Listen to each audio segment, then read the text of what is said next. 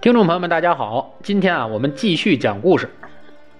今天呢是二零二零年的二月四日，二十四节气，今天是立春，新的一年又要开始了。公元二百六十六年，也就是一千七百五十四年前的今天，晋武帝司马炎在洛阳称帝，开创了西晋帝国，彻底结束了。战乱纷飞、饿殍满地的三国时代，也成立了中国历史上第三个大一统的王朝——晋。所以啊，我们今天的故事就和大家聊聊这个大家貌似耳熟能详，但实际却又无比陌生的三国时代。为了这期节目啊，我其实准备了好久。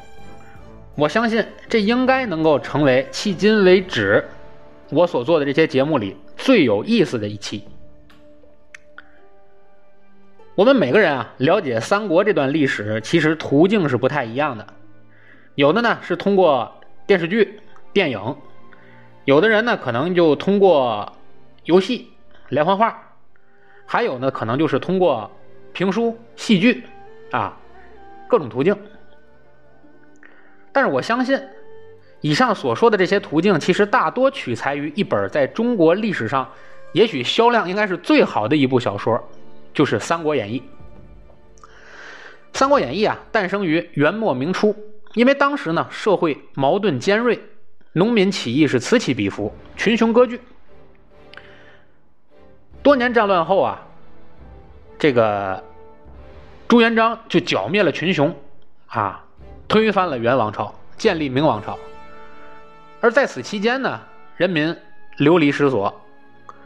罗贯中当时呢是一名写杂剧和话本的作者，生活在当时的社会底层，非常了解和熟悉人民的疾苦，也非常渴盼社会稳定，百姓能够安居乐业。所以，作为一个底层的知识分子啊，他就希望尽快的结束这种动荡所造成的悲惨局面。于是呢，就仿照当时与时局非常相近的。东汉末年的历史故事，啊，也就创造了《三国演义》这部小说。《三国演义》的故事呢，是原本来源于西晋陈寿所著的《三国志》，是在《三国志》的基础上，经过艺术加工和改编之后形成的一本历史通俗小说。今天我们肯定是没有时间去完整的为大家串讲整部小说，有兴趣的朋友其实可以自己去看看，啊。但是呢，如果是实在懒得看，可以在家搜索袁阔成先生播讲的长篇评书《三国演义》，其实也是十分的精彩。而我们今天要聊的，其实只是三国中的一个国家，就是蜀国。但是呢，我们并不是要为大家来介绍蜀国的故事，而是要为大家好好挖掘一下真实的蜀国是什么样子。去揭秘隐藏在大家那些耳熟能详故事背后的历史真相，啊，我相信应该会比这个当年做这个讲三国的那位老师去挖的要更深一点。但是呢，事先要说明的是，我们今天所做出的任何猜测和揭秘，都是基于《三国演义》和《三国志》的记录和分析，因为毕竟历史的真相可能只有当事人才说得清。但是在那个仅靠军事实力和经济实力说话的乱世，如何平衡好武将和谋臣之间的关系，就是摆在当时蜀汉的总裁啊刘备眼前最重要的工作。好，我们就从这两方面抽丝剥茧来揭秘蜀国的秘密。先说说蜀国的武将之争。首先要聊啊，那一定是蜀国。核心创业团队，也就是桃园三结义里的刘关张、刘备、关羽、张飞。不得不说呀，这个刘备是个运气很好的老板，在蜀国的创业之初，就遇到了称霸三国武将榜的两员猛将作为自己的创业班底。后人啊，通过《三国演义》中发生的大小战役，还有胜负啊。排行经过推演，总结出了一个三国名将的战斗力排行顺序。啊，顺序如下：一吕二赵三典韦，就是第一名吕布，第二名赵云，第三名典韦。四关五马六张飞，第四名关羽，第五名马超啊，第六名张飞。黄许孙泰两夏侯，指的是黄忠、许褚、孙策、太史慈、夏侯惇、夏侯渊。再往下是两张徐庞、甘周魏，就是张辽、张合、徐晃、庞德、甘宁、周泰和魏延。然后是神枪张绣与文言，就是张绣、文丑、颜良。然后是还有邓艾与姜维，最后两名是邓艾和姜维。由此可见啊，在刘备原始的三人创业团队中，关张的排名一个排第四，一个排第六。如此能力超群的武将，在当时没有年薪，没有 title。没有各项福利待遇，更谈不上股份和分红的情况下，就仅凭着梦想，就在乱世中选择跟着刘备干，足见刘备忽悠的能力有多高，而且足见他识别人才的水平有多高。这和三国时期啊大部分创业团队的领导相比，刘备的远见和感召力是绝对名列前茅。因此，在未来。整个全国将近三十多个大小团队诸侯啊，相互收购、兼并、重组这一系列过程中，刘备就能够一枝独秀，最后和北方的官二代曹老板，还有东南的富二代孙公子，能够达到三足鼎立、平分秋色。然而，创业团队就真的那么好带吗？其实并非如此，因为这个世界上就没有好带的队伍。刘备的原始创业团队最大的问题，其实就是资金和劳动力。《三国演义》中记载，刘备团队的创始资金是靠卖肉的张飞倾囊相赠的。啊，但是在那个时代，啊，在那个时代搞创业，拉赞助、找投资是非常重要的。但是张三爷啊，他毕竟只是一个怎么说呢？他只是一个小小的。屠夫，啊，只是一个村镇肉联厂的老板，靠身上这点小钱啊，搞个晚会啊，弄个促销，勉强可以维系。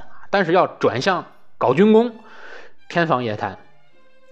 所以在正史的记载中，刘关张在结义之后，确实使用了张老三的所有积蓄，在当地雇佣了一些农民工作为创业班底啊，这些这些最原始的一些士兵。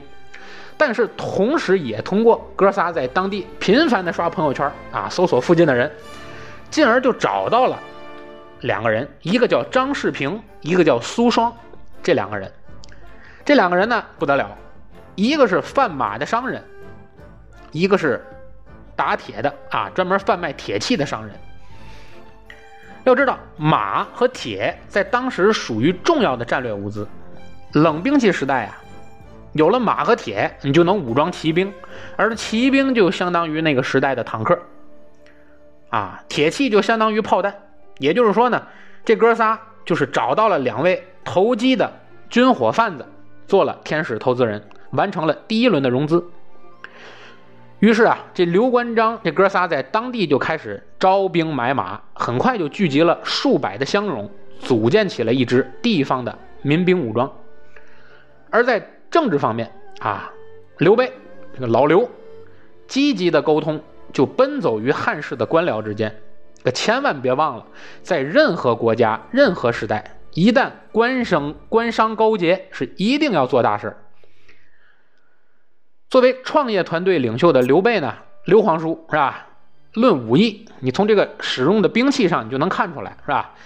关羽呢，使用的是青龙偃月刀张飞使用的是丈八蛇矛枪。这都是长兵器，马上作战实战兵器是长兵器。刘备呢，佩戴的是雌雄双股剑。这在中国的冷兵器时代啊，佩剑是文人的装饰品，实战价值非常低。啊，玩雌雄双股剑，除了强身健体啊，偶尔在村里搞搞广场舞培训以外，在战场上是没有任何实战意义的。短兵器也只有近战搏杀才会有价值，但剑的实际操作是很复杂，因为剑啊两边开刃，挥砍过程中很容易误伤自己，所以在古代战场一般用刀不用剑，啊劈砍用刀，所以在战斗力方面，刘备是没有任何话语权的，但是他最大的资源就是刘备，他姓刘。各位不要小看这个姓氏，因为在辛亥革命之前，和当时的皇室一个姓，一定是有故事的人。你想，在清朝，你一定不敢轻易招惹姓爱新觉罗的；明朝，你一定不敢轻易招惹姓朱的；宋朝，你是一定不敢惹姓赵的；唐朝，你是一定不敢惹姓李的。而在东汉末年，即便他就是个卖草鞋的，只要他姓刘。还会编故事，你就不敢怠慢他。于是呀，这个老刘唾沫星子一通乱飞，故事编得天花乱坠啊，在抖音里是一把鼻涕一把泪，讲述自己显赫的家世和悲惨的命运，竟然得到了当时益州郡的太守刘焉的召唤，而且两个人还认了叔侄啊，成了亲戚。实话实说啊，此时此刻我是真心想说一句。刘备老师绝对是那个时代的网红啊，带货能力超强。所以就这样，这哥仨呀，不但在创业初期搞到了赞助，弄齐了武装，还找到了组织。原始创业班底的草台班子直接就被纳入了体制。但是原始创业团队是越搞越大啊，一直到称霸一方，鼎足天下，并且先后兼并了。东周集团、益州集团，还有荆州集团，那问题就来了。原先是仅靠关张两兄弟啊，草台班子，逐渐就成长为关张赵马黄这五虎将，关羽、张飞、赵云、马超、黄忠五虎将。当然，除了这五虎将之外，大小将领还有很多啊，我们就不一一举例了。但是。刘备怎么安排自己的原始团队和后来并购进来的这些大小企业的中高层干部呢？想给大家普及一个基本知识啊，在汉朝的官吏制度里，武将的头衔啊，武将的这些 title，从高到低的排列顺序分别是这样的：首先，第一位是大将军，往下是骠骑将军、车骑将军、卫将军，然后是。前后左右四个将军，然后是四征将军，就是征南、征北、征东、征西，然后是四镇将军，啊，镇东、镇南、镇西、镇北，然后是四安将军、四平将军，再往下是一些杂号将军，还有一些偏将军、裨将等等等等。但是根据《三国志》史料的记载，刘备进位汉中王的时候。啊，进行了第一次对于武将的封赏，以关羽为前将军，张飞为右将军，马超为左将军，黄忠为后将军。但是当时的赵云却给了一个杂号将军，叫义中将军。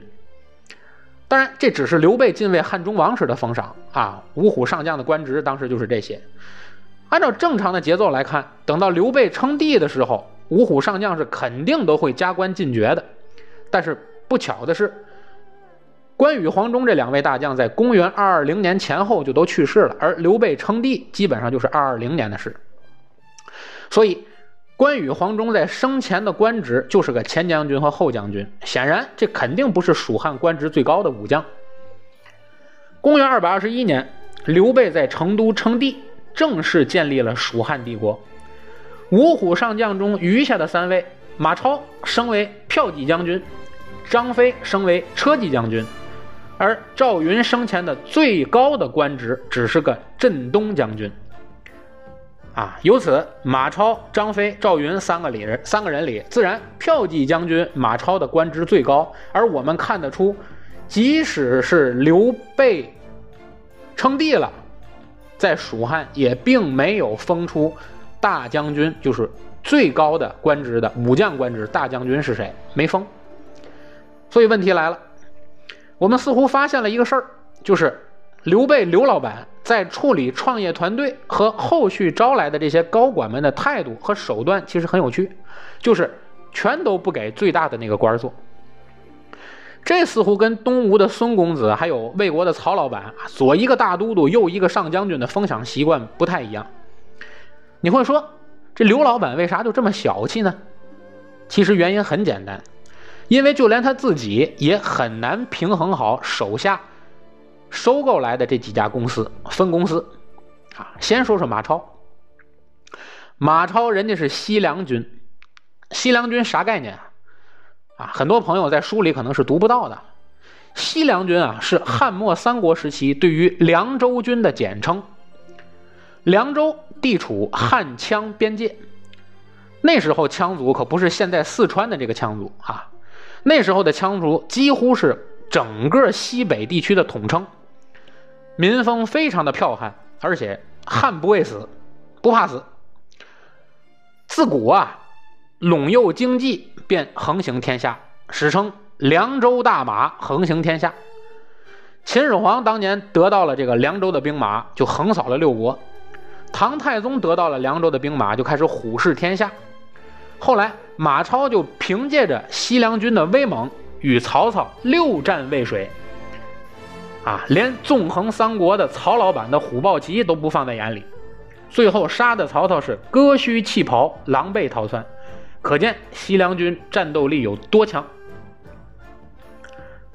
简单的说呀，西凉军就是三国时期的装甲坦克部队，而且开车的还都是剽悍的西北汉子。就连曹老板精心设计的京津冀一体化思想引导下的五大三粗的这些北方爷们儿都不是对手，更何况当时的这些东吴和西蜀。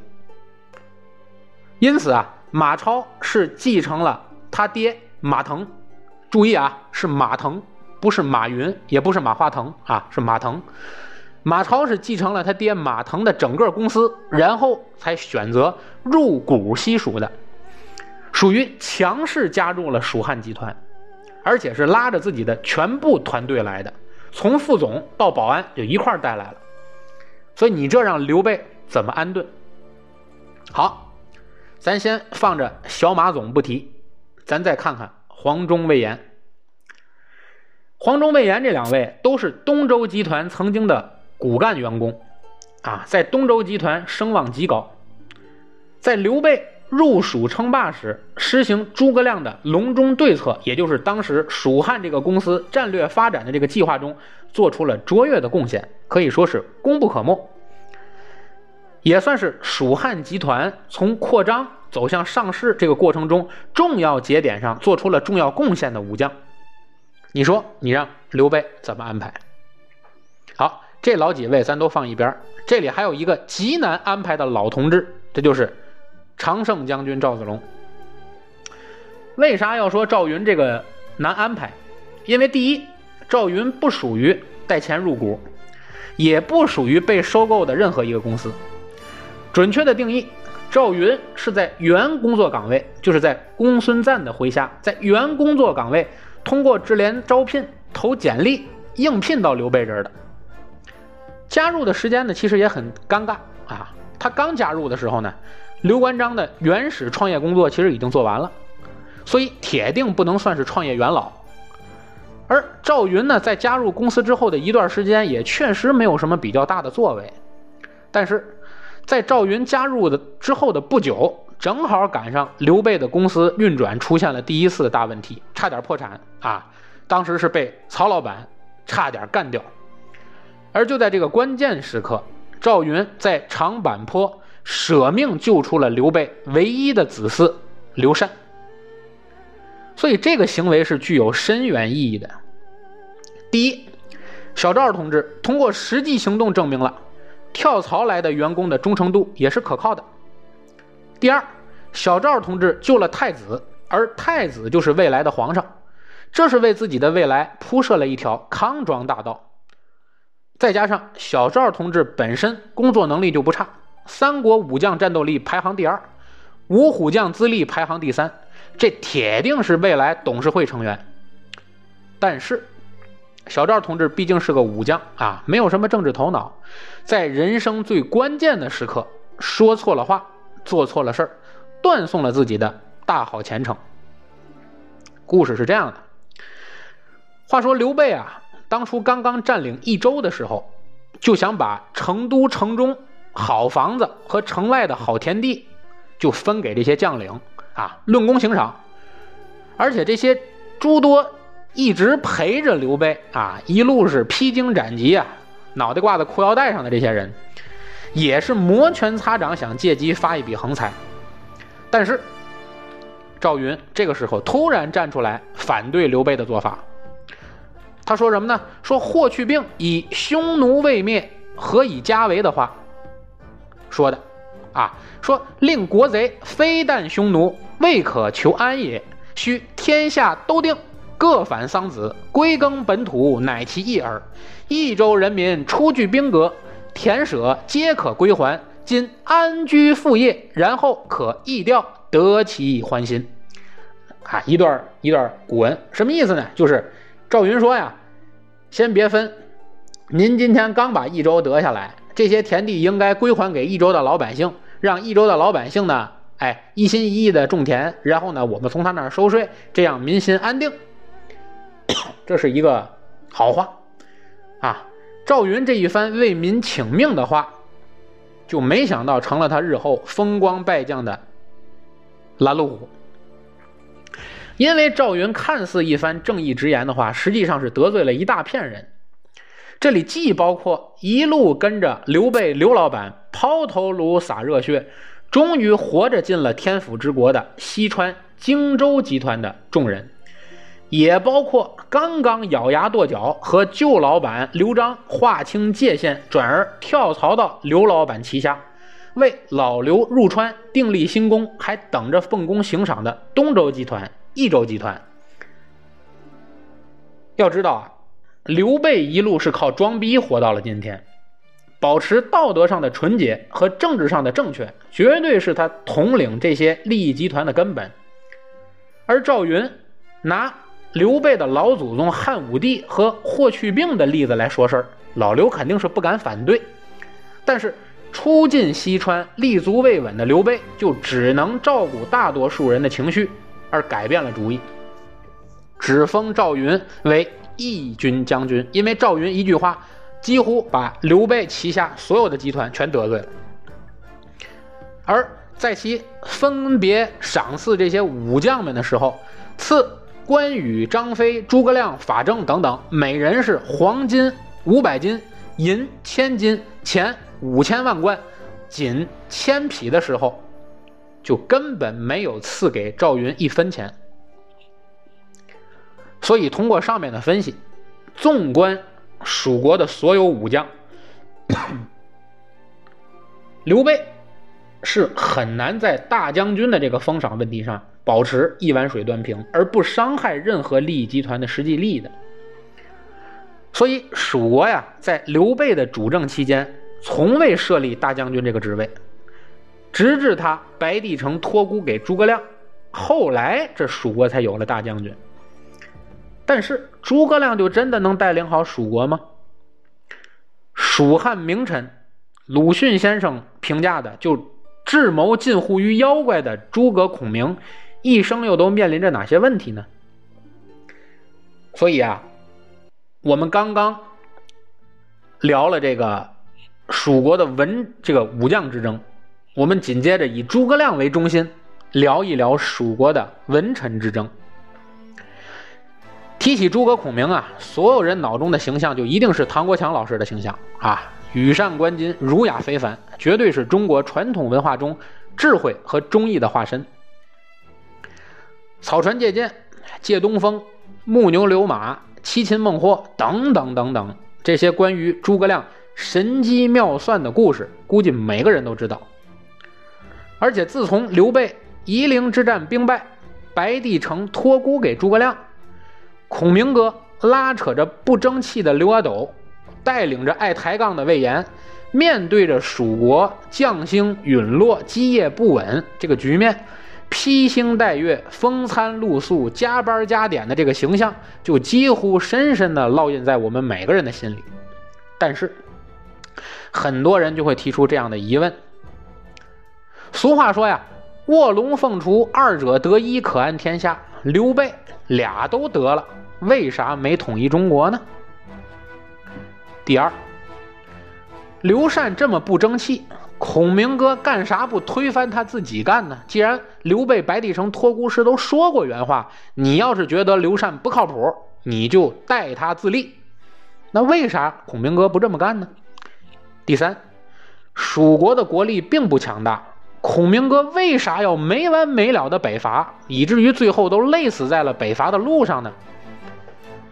所以要解释上面诸多的疑问啊，我们就要先拆分一下蜀国的内部结构。蜀国是完全不同于魏国和吴国的国家结构。魏国是在曹操曹老板的带领下建立的完善的管理制度，军事政策、国家性质也都是完整的国家建制。而吴国呢，是在孙公子啊孙权的带领下。由东吴士族阶层的阶级领袖鲁肃、张昭他们的响应之下构成的一个地方的割据势力，但是蜀国完全是在老刘的个人影响力和武力威慑下，有几个大的地方豪强势力临时组建的流氓团伙。说蜀国是个流氓团伙，肯定很多观众不信啊！来，我给你分析一下。首先。蜀国是几个氏族集团构成的联邦国家，这几个国家分别是哪些呢？第一，啊，这几个国家是包括荆州集团，以诸葛亮和蒋琬为首，杨仪、费祎等，这都属于啊。而武将的代表呢，当然就是关羽、赵云。啊，在这个荆州集团里，官位最高的不用说，当然是。丞相诸葛亮啊，荆州集团是蜀汉最重要的力量，而且文武非常均衡，人才实力是完全可以独自支撑一个国家。势力方面呢，也是完全压倒了蜀国的其他派系。诸葛亮不必说了，蒋琬、费祎，这在蜀国的中后期也一直担任着重任。尽管杨仪和魏延在后期呢有过内斗，但依然不可否认的是。荆州派系的强大啊，而且在刘备最困难的时候，荆州集团是不离不弃，忠心是得到肯定的。而且每次刘备到了最关键的时刻，都是依靠荆州集团的人。可惜的是，在三国中期，武将派系的魁首啊关羽犯了极大的错误，丢失了荆州，导致。荆州集团这一派损失巨大，沦落为蜀汉的一个二流势力。第二个利益集团啊，就是东周集团，也称汉中集团。这是以法正和李严为首的，最高的官职呢是尚书令、骠骑大将军李严啊。这一派是刘备进驻蜀汉之后所产生的，在夷陵之战中呢表现积极。因为关羽和张飞的相继逝去呢，导致刘备那边的元老派势力大减，而刘备为了节制荆州一派的一党独大，就重点扶植东周集团。因此，李严呢，在呃刘备、白帝城托孤之后，地位飞速上升，就成为了托孤二臣之一，一个是诸葛亮，一个是他，也实际上成为了蜀汉的二把手。但后期与荆州集团的诸葛亮的斗争中，李严完败，最终被诸葛亮斩首。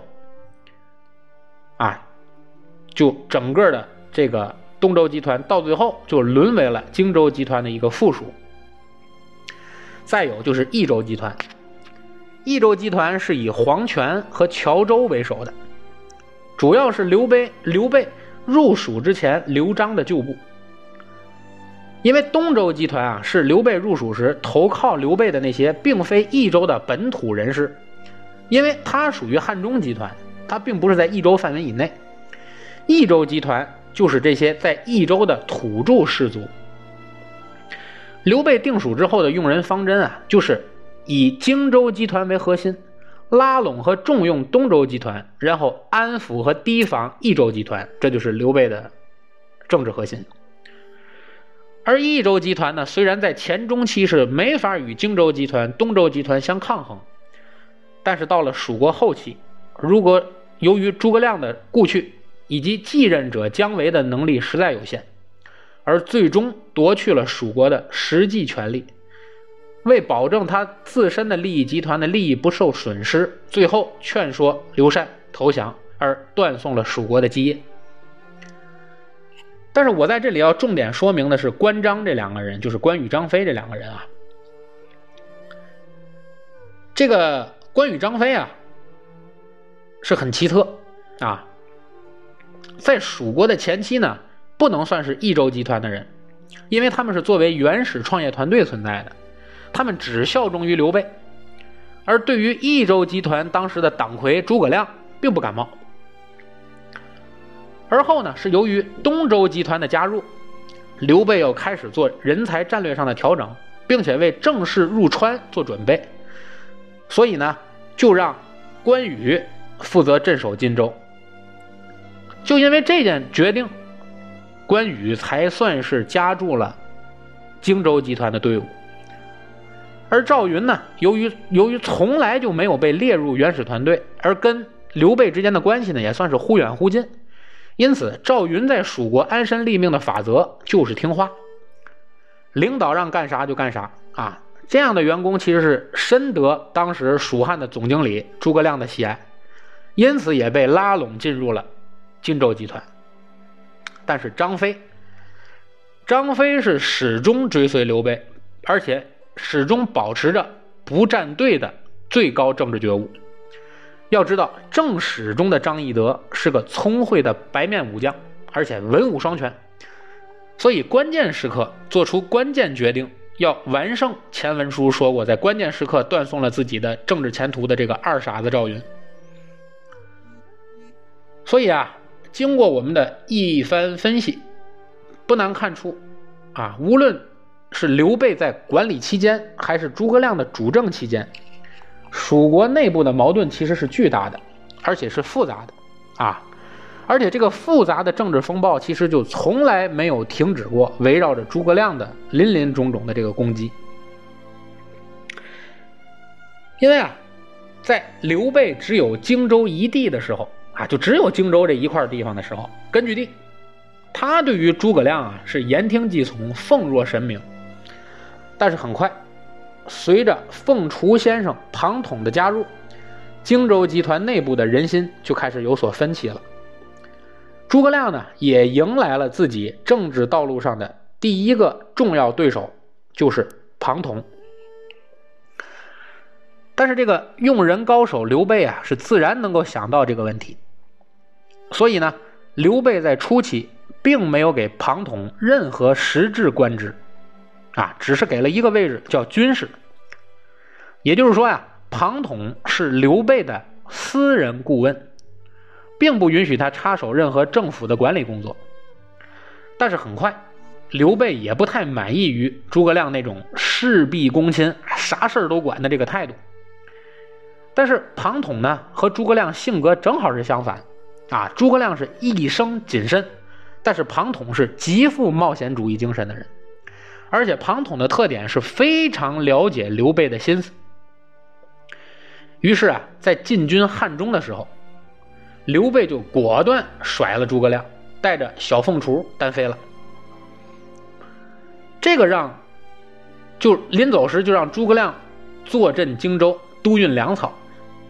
啊，诸葛亮深知刘备此举的实际意图究竟是个啥啊？因为如果刘备是依靠庞统的智慧，入主了汉中巴蜀，那么未来东周集团和益州集团的这些人势必会拥护庞统而非诸葛亮，这其实也就完成了刘备的一个政治布局。啊，荆州荆州集团靠诸葛，蜀中集团靠庞统，二人呢有争有和，刘备呢坐收渔翁之利，即使将来传位给小刘总。啊，刘山，那江山也一定是稳固的，不会有一党独大这个局面的出现。但是啊，现实总是没有想象中的这么完美。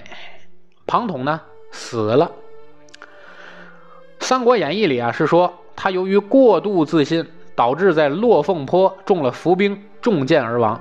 啊，庞统盗号凤雏，死在落凤坡，犯了地名煞。但实际呢，正史记载他是率兵围攻洛城的时候被刘建射中，死了的。庞统之死啊，可以说是疑点重重，因为《三国志》原文记载说，在这个围攻庞统围攻洛城之前。诸葛亮曾经秘密的写了一封信给刘备，说呀：“我晚上是夜观天象。你听我说，这个夜观天象害死多少人啊？就是凡是就中国古代，凡是说不出原因的事儿，都要往天上怪，是吧？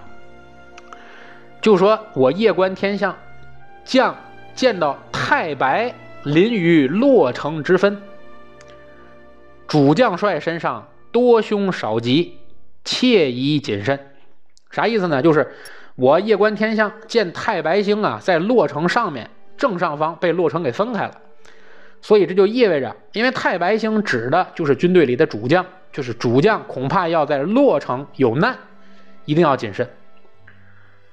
我前面说过啊，和一身一生谨慎的诸葛亮相比，庞统的特点就是爱冒险，于是见到了诸葛亮的信。庞统觉得这肯定是诸葛亮嫉妒他进军神速，怕庞统抢了自己在赤壁之战的风头，于是庞统就连夜贸然进攻洛城，最后惨死。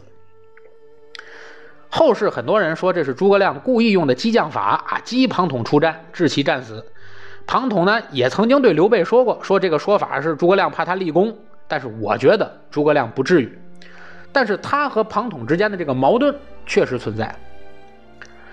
庞统一死，刘备慌了，就急忙连夜调诸葛亮前来。诸葛亮离开荆州之前，和关羽一通神聊。《三国演义》记载说是嘱咐关羽千万不要骄傲，要保持联吴抗曹的既定方针，等等等等。但我觉得这只是文学加工，因为毕竟最后荆州就是因为关羽骄傲，而且违背了联吴抗曹的基本原则，丢掉了。关羽也是因此而死，所以无论聊了啥，但是我们要看结果。结果就是通过这次神聊，关羽竟然莫名的从刘备的铁杆粉丝转路啊，路转粉，就成为了荆州集团的党魁。所以我们不得不佩服孔明先生拉队伍的能力。刘备失去了好基友庞统，是好不伤心。但他心里明白，必须要尽快树立起一个可以和诸葛亮抗衡的文臣领袖，不然自己以及自己的傻儿子以后一定没有好日子过。于是，此时汉中集团的法正就登上了历史舞台。法正这个人啊，是荆州集团的士族阶层的代表，这个人很聪明，而且很有政治手腕，深得刘备的信任，和诸葛亮可以说是不相上下。但是法正这个人有缺点，法正这个人啊性格不好，恩怨分明，是睚眦必报。法正掌握大权之后呢，曾经就是对他有过这些小恩惠的人啊，全都照顾，每个人都都照顾。但是与他有过小矛盾的人，法正是一个一个都要报复，啊，而且是擅擅自杀了很多私下里诋毁自己的人。很多人在背后啊，就跟诸葛亮告刁状，说希望诸葛亮去刘备那里扇扇风，说说法正这个毛病。但是诸葛亮犹豫再三，没说。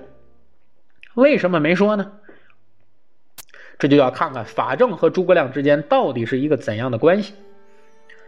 这一点其实，在史料中并没有过多的记载。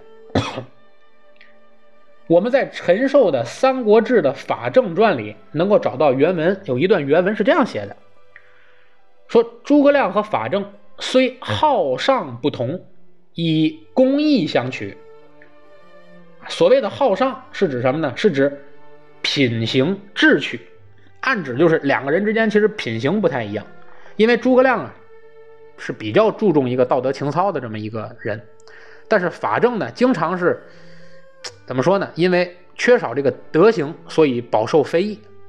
但是他们俩呢，以公义相取。公义是什么意思？就是国家利益。也就是说，诸葛亮和法正虽然做人方面有差距，啊，就是诸葛亮比较比较正派，但是法正有点小心眼儿。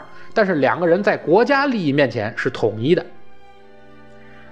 由此可见啊，法正和诸葛亮在蜀国的政坛可以说是棋逢对手，而且基本做到了井水不犯河水。法正呢，也就基本取代了刘备当年希望庞统所做的工作。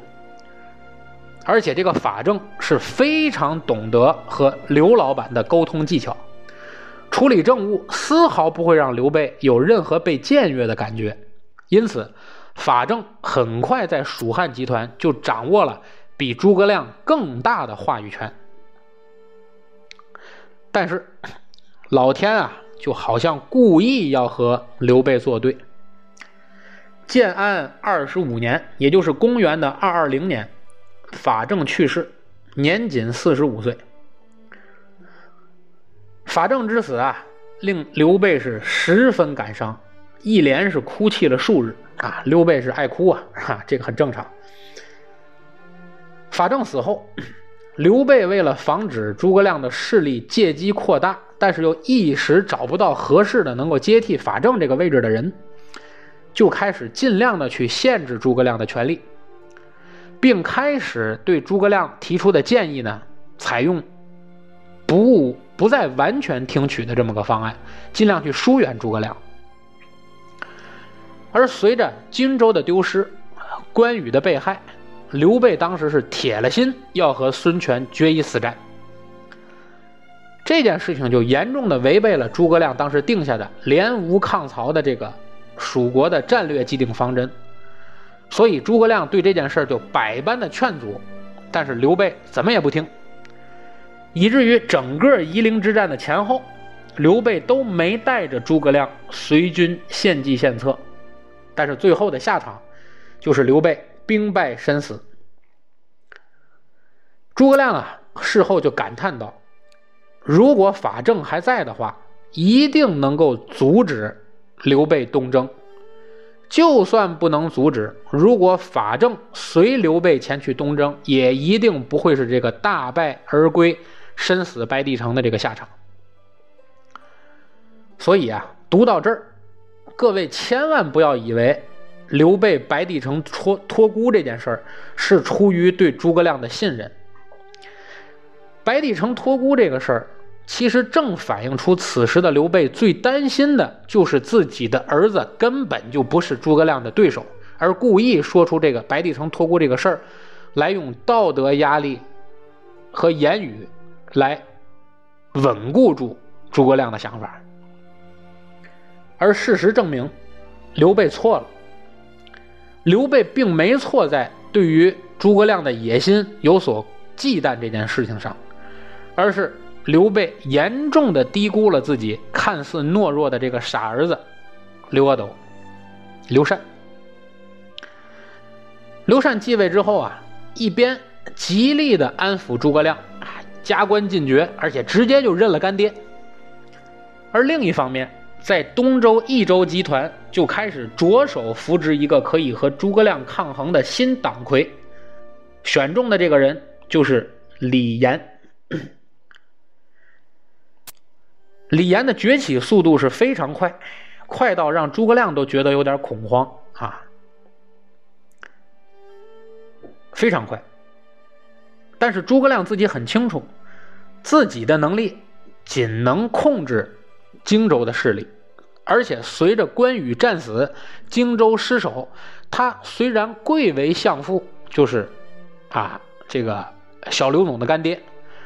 但其实手下已经没有可以控制的氏族集团的支持，因此，诸葛亮如果想继续维持自己在蜀国的地位和军权，就不得不尽快的发动北伐战争，而只有依靠战争，才能把权力牢牢的掌握在手里。于是，在这样的力量的驱使之下，诸葛亮就开始了漫长的北伐岁月。而在第一次北伐之前，他就无比担心李严会借着他不在刘禅身边的机会搞他，因此才写下了著名的《出师表》。大家可以去认真再读一读《出师表》。全文其实用大白话翻译出来就是一句话，写的啥呢？写的就是小刘总，我孔明不容易，一心啊就是为了你们老刘家的家族企业而奋斗。你要重用你老你老爹老刘总创业时依靠的荆州集团的这些骨干干部，他们虽然弱，但是忠诚度靠得住。千万不能用益州集团的人，他们各怀鬼胎，靠不住。这就是《出师表》的核心思想。但是啊，墨菲定律的原则，孔明是越怕来啥就来啥。诸葛亮前脚刚走，李严和刘禅就开始研究。他们认为啊，荆州集团现在控制着全国的军权，很危险，一定要分一分。诸葛亮的军权，于是呢，刘禅就把前线正在节节胜利、眼看就要打到魏国首都的孔明给叫了回来，安抚他说：“干爹呀，您岁数大了，打了一辈子仗了，要么咱歇歇，让李严领兵去试试。”孔明一听就爆了，啊，也顾不得君臣之礼。直接就僭越了皇权，当堂把李严斩首。随着李严的死，诸葛孔明啊，终于完成了他在蜀国清除自己政治异己的全部任务，可以安心北伐了。但是，此时的诸葛亮也失去了北伐战争最宝贵的战略资源。那就是时间，而正是由于他错失了这次良机，他晚年最大的对手，此时也已经摆脱了曹操曹老板的政治压迫和控制，逐步在魏国取得了自己想要的一切的这个诸葛亮最大的敌人司马懿就登场了。诸葛亮和司马懿的故事呢，我们可以放在以后再讲啊。其实后面不用我多说，大家也都知道了。最终，诸葛亮是最终怀着满心的不甘，病死在了自己六出祁山的路上。而最终呢，三国的故事也被司马家啊，司马懿的孙子司马炎以大一统的方式啊，降孙浩三分归一统。来结束了三国的这个纷乱嘈杂的故事。所以啊，我们讲到这儿，分析了蜀汉这个国家文臣和武将之间的这些啊各自的这些矛盾。我们在这里聊这些呢，其实并不是说去啊故意贬低诸葛亮啊怎样怎样的。我们只是说，其实无论历史上多么伟大或者多么出名的人。他都是个普通人。我们真正想了解一段历史，它背后隐藏的这些事实，一定要站在一个正常人的角度去分析它，去解密它。这样一来，获得的历史结论往往才最可信。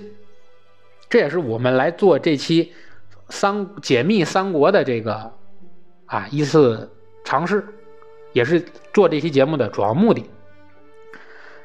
那么我们今天呢，用了一期节目的时间分析了蜀汉。那么以后呢，我们也会找机会，无论是以哪种形式，是以嘉宾座谈的形式，还是以讲故事的形式，再把三国中的东吴啊，还有我们的曹魏，要进行进一步的解构和解谜。故事也很精彩啊。所以呢，我们今天的故事就讲到这里。希望大家能够喜欢，我们明天再见。